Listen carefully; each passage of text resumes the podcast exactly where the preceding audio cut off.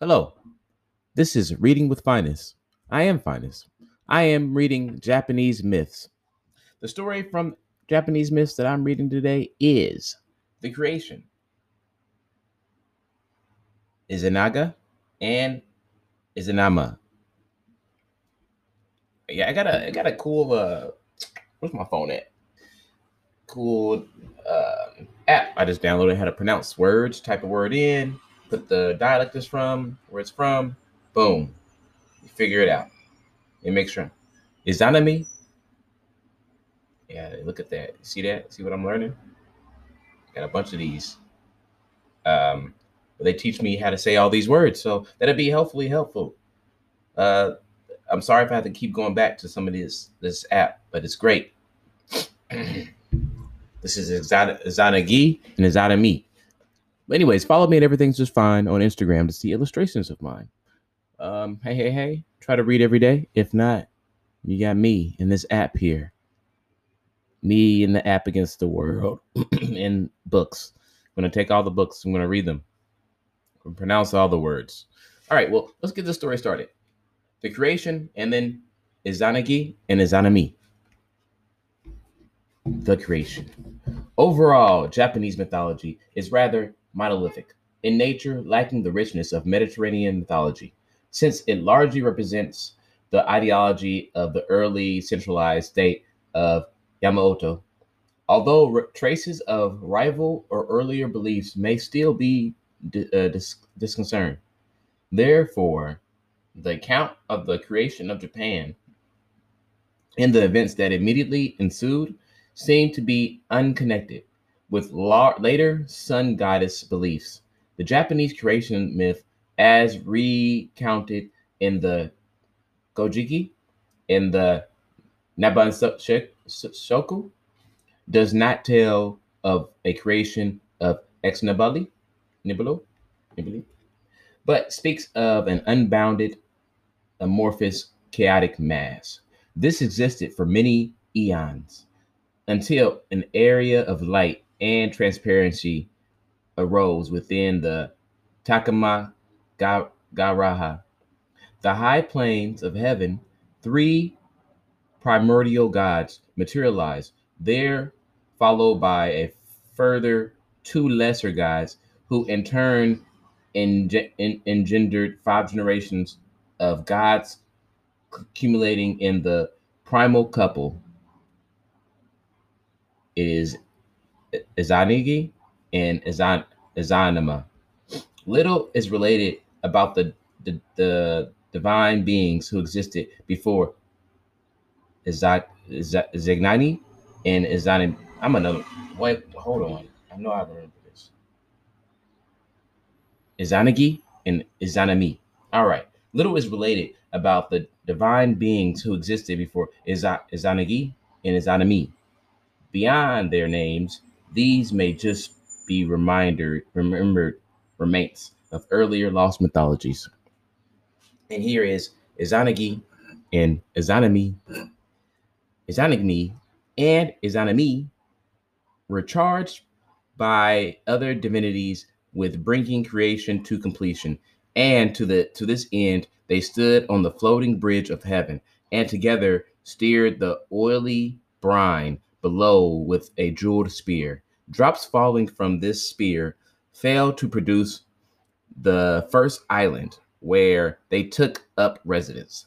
There they were joined together as the first couple, but their offspring was the deformed Haruko or Leech Child, whom they abandoned in a reed boat. Oh man. In conciliation with other gods, in consolation, yeah, in conciliation with other gods, it was found that this child had been deformed since during their courtship ritual, the goddess Izanami had spoken first to Izanagi. When they re in re encountered their marriage, in the correct manner, with presidents being given to the god Izani, Izagani, Izanagi, Izanagi, Izanami, was able to give birth successfully to a large number of offspring. This episode, it is believed by scholars, was included through Chinese patriarchal influences. Well, sounds about right. Among Izanami's children were the other islands that make up the Japanese uh, archipelago, as well as the gods of the mountains, the plains, wind, trees, and so on. While giving birth to her last child, oh God, uh, Kagut, Kagutashichi, the god of fire, Izanami, was so badly burnt that she died. As she was laying, dying, she gave birth to more divine beings, much of much such as the god and goddess of metals and of earth. Wow. And finally, Mazaham no Makaoto, the goddess of death. However, like the Greek Orpheus Exagna, Izanagi, Izanagi decided to seek out Izanami in the underworld of Yaomi, the, abide, uh, the abide of darkness, and bring her back with him. Izanami said she would discuss this with the gods of the underworld. But as she disappeared into the gloom, she wondered she warned him not to look at her. Wanting to see her again, Izanagi broke off a tooth up from his hair comb and lit it as a torch. Wow. He was horrified to see Izanami was now a maggot-infested, rotting corpse and, t- and tried to flee from her. Angered by his act, Izanami sent a horde of demon hags and warriors to pursue him. When he reached the entrance back into the realm of the living, Izanagi found three peaches, which he threw at, at his pursuers and managed to turn them back.